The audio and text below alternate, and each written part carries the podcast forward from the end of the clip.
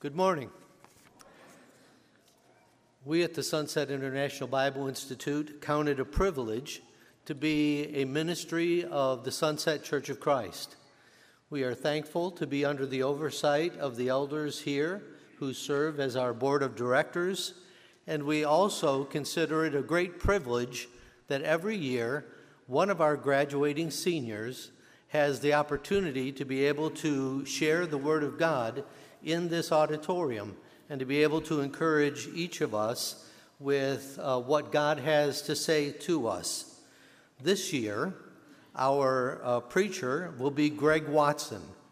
Uh, Greg is here along with his lovely wife, Asta, and uh, Greg, as well as the others who were standing earlier, will graduate in this auditorium on the 20th of this month.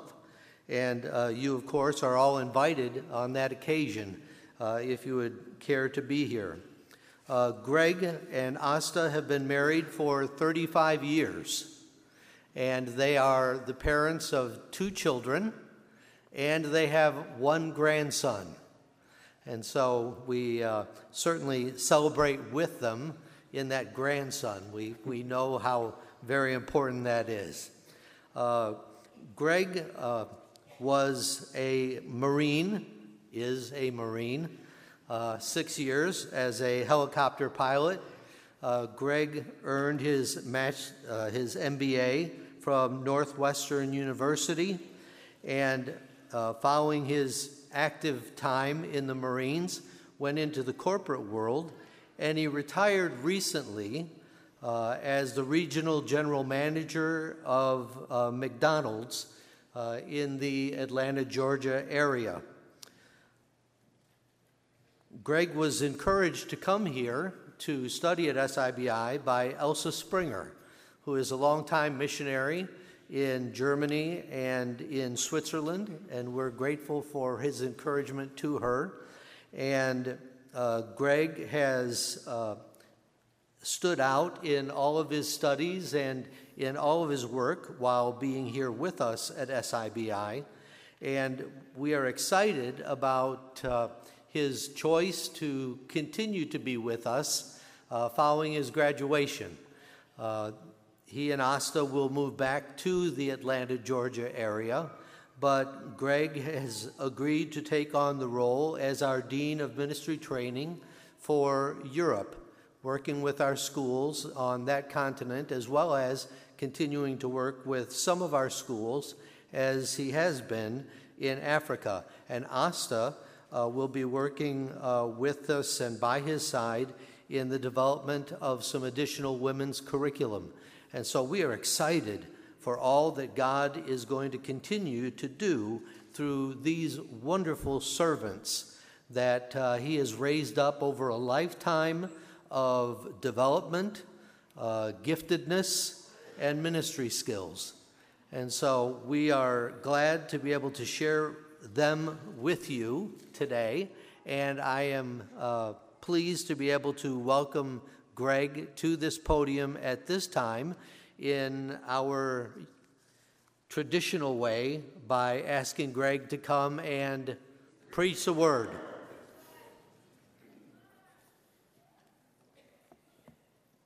Good morning, church. Transformative. That's the word that Asta and I use to describe our SIBI experience to others. Transformative. See, we came here to become better equipped to work in God's kingdom, and our objective has been greatly exceeded. You have some wonderful Bible instructors here, and they pour themselves into their students and over a two year period, real transformation takes place. So, on behalf of all the graduating students, I just want to say thank you. Thank you to the Sunset Church. Thank you to the Board of Directors for supporting this, this great experience that we've enjoyed so much here at SIBI.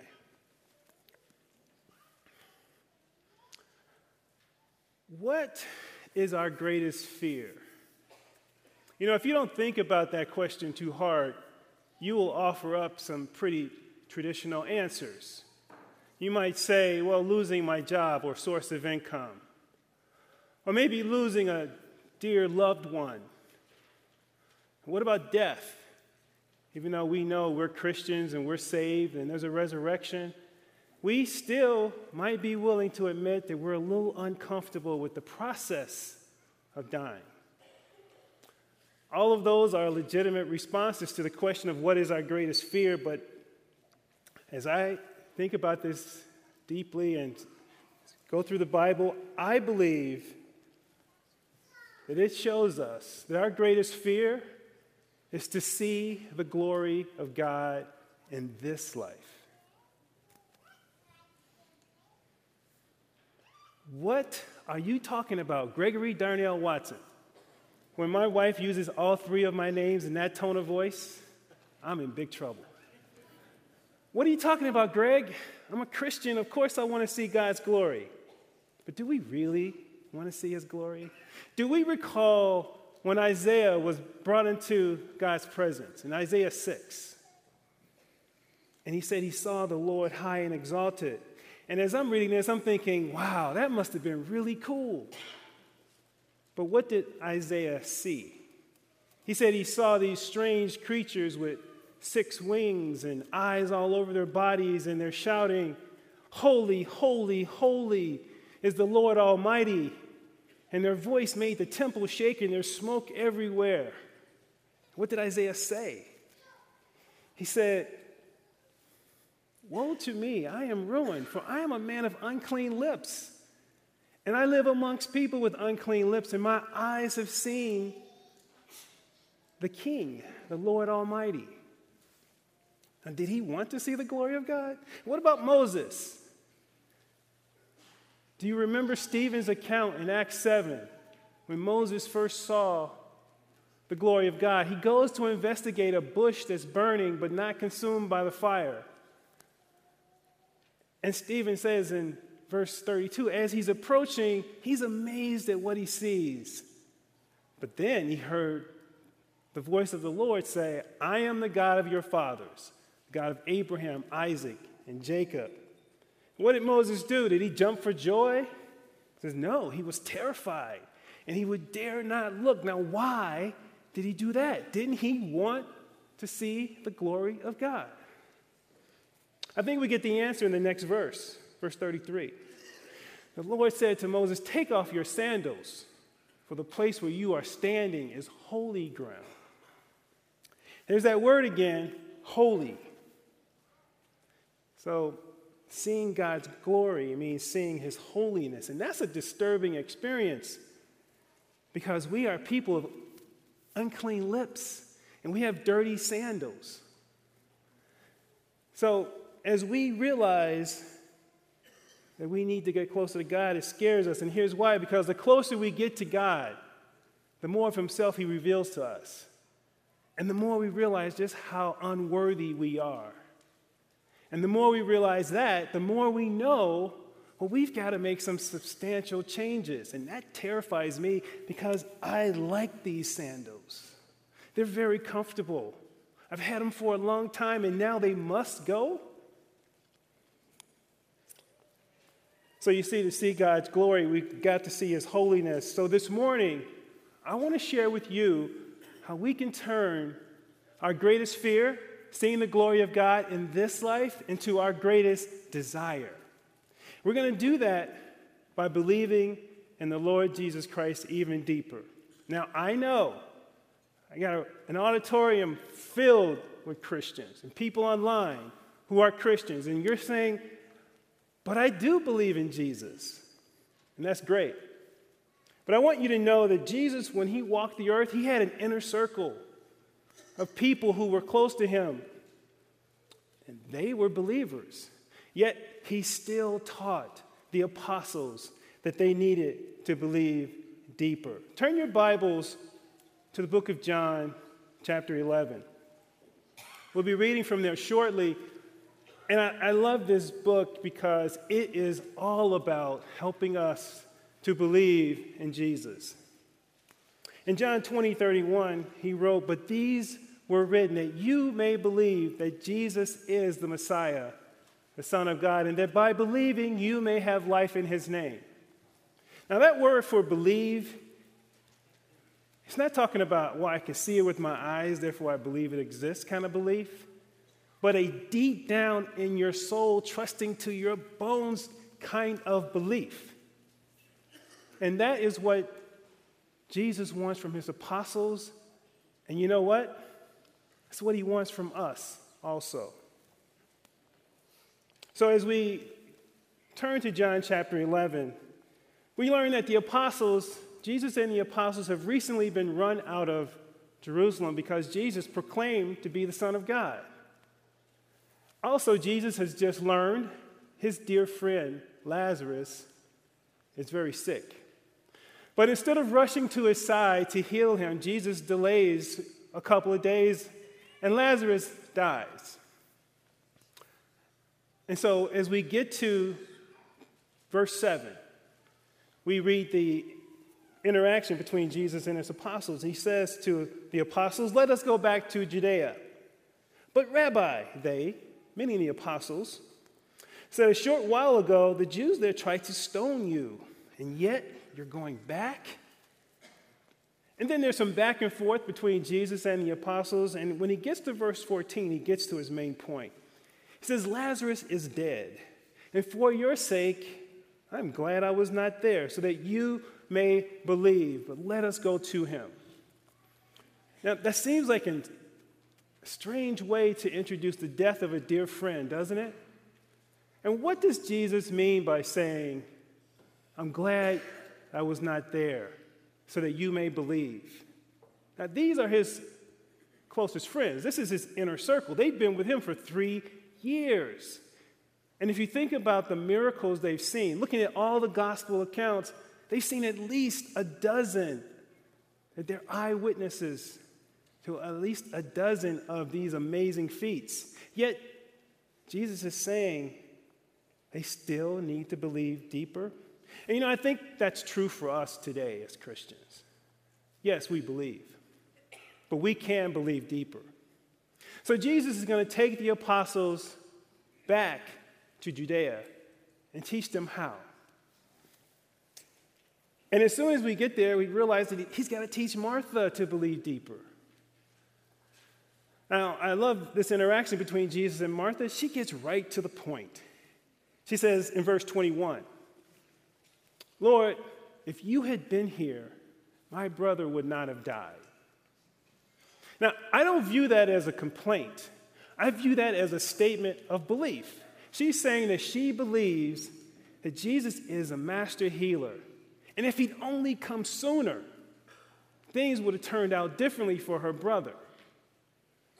And then look at verse 22. She says, But I know that even now, God will give you whatever you ask.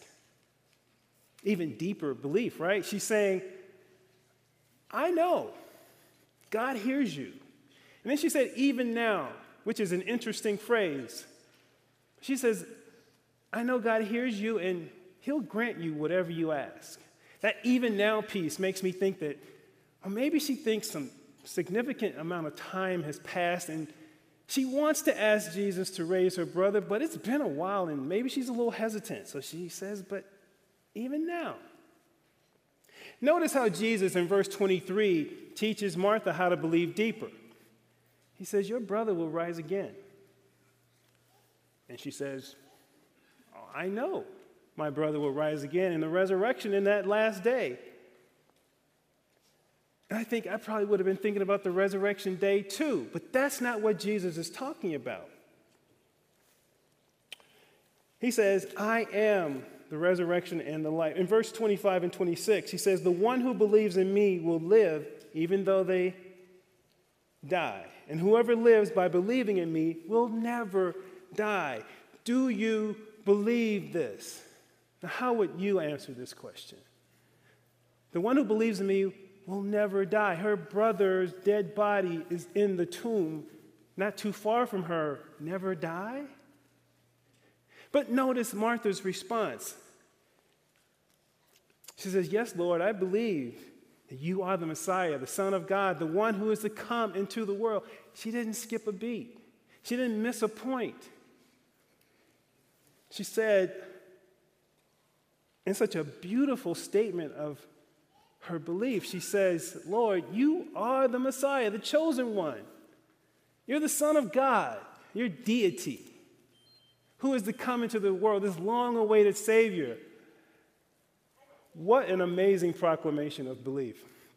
You know, I don't think Martha gets enough credit because we often recount the story of when Jesus and the apostles come to her house and she's running around cooking and cleaning, and Mary sits at Jesus' feet, which Jesus said Mary made the better choice. But Martha is proving right here that she is a woman of deep belief.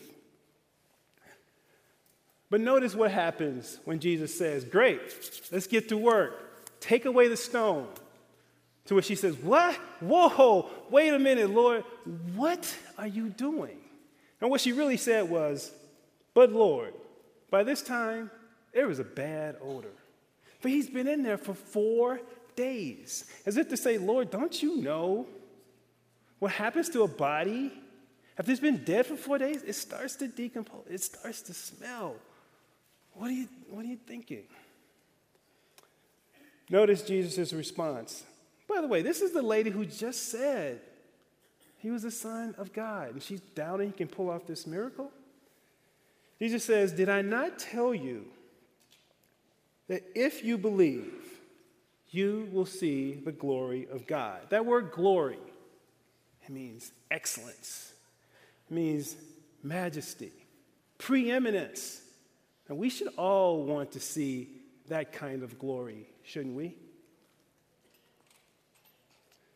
Let me ask, what has been your but Lord? It's been four days. Rebuke of Jesus. But Lord, my job has been eliminated and the bills keep coming. But Lord, he's too worldly. He'll never receive your message. But Lord, the doctor's office just called. The test results are in. And they said there's nothing else they can do. There's nothing else they can do. Let me ask, what are you doubting that Jesus can do in your life? Whatever it is, take it to Jesus and choose to believe deeper. I want to give you an example of what I'm talking about. And I want you to turn to Matthew chapter 8. And while you're turning there, I'll give you a little insight into my SIBI training. I was in the military, and the military examples come up quite a bit in my sermons, and I've been coached that maybe I could broaden the appeal a little bit. So I'm going to use a military example, but I'm going to do better in the future. But this one is perfect to show the kind of belief that amazes Jesus. In Matthew chapter 8, a Roman centurion comes to Jesus and says, Come heal my sick. He says, I have a sick servant. And Jesus says, Shall I come and heal him? And the Roman centurion in, Matthew 8 8 says, Lord, I do not deserve to have you come under my roof, but just say the word, and my servant will be healed. For I too am a man under authority with soldiers under me, and I say to this one, Go, and he goes, and to that one, Come, and he comes, and to my servant, Do this, and he does it. When Jesus heard this, he was amazed, and he said, to those following him, Truly I tell you, I have not found anyone in Israel with such great faith. That's believing deeper.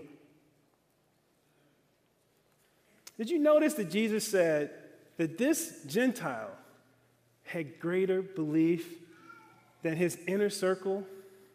People who had been with him for three plus years? He said, No one in Israel has such great faith. And I think the reason why is because this military guy gets the concept of authority. He knows that when the one in command speaks, the underlings don't question, they simply salute and obey. And he's able to connect that concept to Jesus. Therefore, time and space, sickness and death, destroyed relationships, broken hearts, and anything else you can think of that's broken, it's all under Jesus' authority. The question is do we get this concept of Jesus' authority?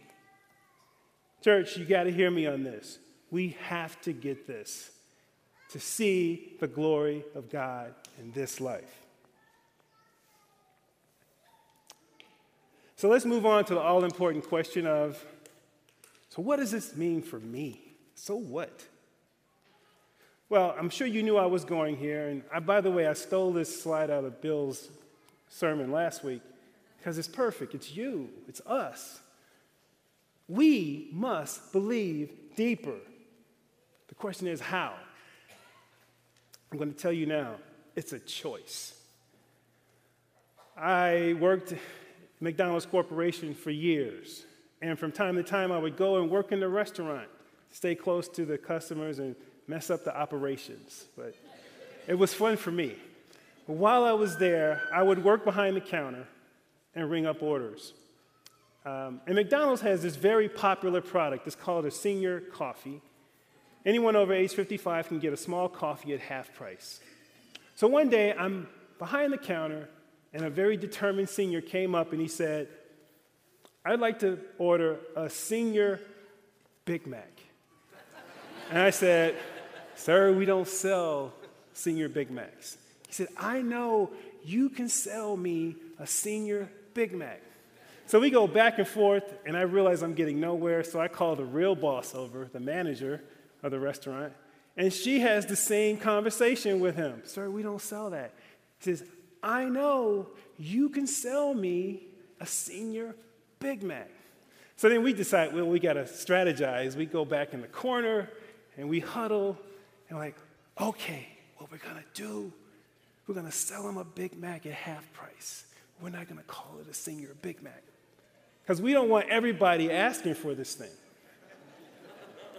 so as he's walking back to his table with his sandwich, he stops and at the top of his lungs, he shouts back to me, I told you I was to get a senior Big Mac. that was a man of deep belief.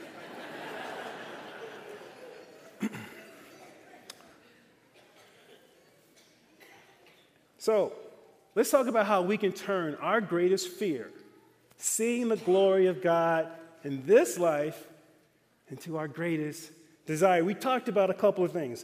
We got to see his holiness, scary as that may be. And we've got to trust in the authority of Jesus. But then we're going to have to leave a couple of things behind.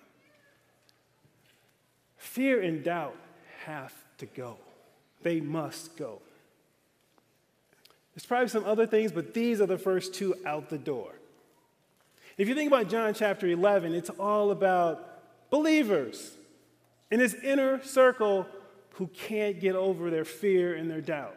The apostles are afraid to go back to Judea because they feared being stoned by the angry Jews. And Martha, after giving that beautiful proclamation of her belief, doubts the Savior of the world can resurrect this four day dead body. If it was left up to them, this miracle never happens. But let's go back to the tomb and let's see what Jesus can do. Remember, when we left this story, he had just been rebuked for saying, Take away the stone. And in verse 41, after the stone is removed, Jesus says a prayer.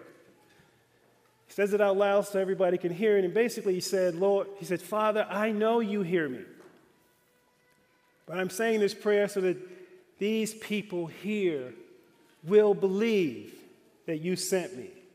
And then he said those famous words Lazarus, come out.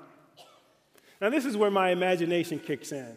Because now I imagine Lazarus is standing at the tomb and he's wrapped somehow in mummy's cloth, like this, say, from head to toe. And his mouth is covered and he can't move and he's struggling.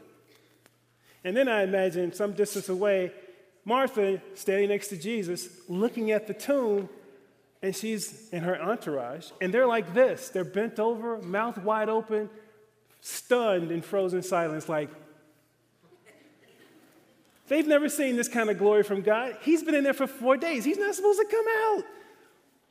Jesus has to wake him up. He says, Take off his grave clothes, let him go. You know, we should pray that Jesus stuns us all into frozen silence like this one day because it means he's done something truly amazing in our lives. It's not hard to understand why Martha would doubt that this could happen. She's using her human limitations and placing them on the creator of the world. And I think we do this sometimes, church. But we have to believe deeper. James talks about this in James chapter 1, and this idea of removing doubt. He said, But when you ask, you must believe and not doubt, because the one who doubts is like the wave of the sea, blown and tossed by the wind. That person should not expect to receive anything from the Lord. So you see, you can't see the glory of God in this life without choosing to get rid of fear and doubt. You know, that man who wanted that senior Big Mac had no doubt he was going to get one. Now, please do not go to the local McDonald's and try this. And if you do, don't mention my name. The journey to deeper belief starts with baptism. Believers, we don't have to fear being in the presence of the Lord anymore because when we're baptized into Christ, the blood of Jesus starts to clean, to clean us up. It wipes off our lips. It gives us a new suit, new sandals. We're presentable before God. And it's still cleaning us. So if you've been baptized, rejoice. Take comfort in that and start to believe deeper. And if you haven't been baptized, the time to start that journey to deeper belief is right now. So, to see the glory of God, We've got to do these three things. We've got to see God's holiness. Think about Moses approaching that burning bush. The closer he got, the scarier it was. But we've got to do that because it exposes our wretchedness. Then we've got to trust in the authority of Jesus. The Roman centurion has set the standard for us, right? Because he said, I don't have to drag Jesus all these miles over to my house and have him lay his hands on my servant? He could be a million miles away. Just say the word, and my servant will be healed. We need to believe like that. And then pack their bags. Fear and doubt need to go on a trip away. Get rid of them. It is a choice that we have to make as believers. And when we can do this on a consistent and growing basis, guess what? We are believing deeper and we will see the glory of God in this life.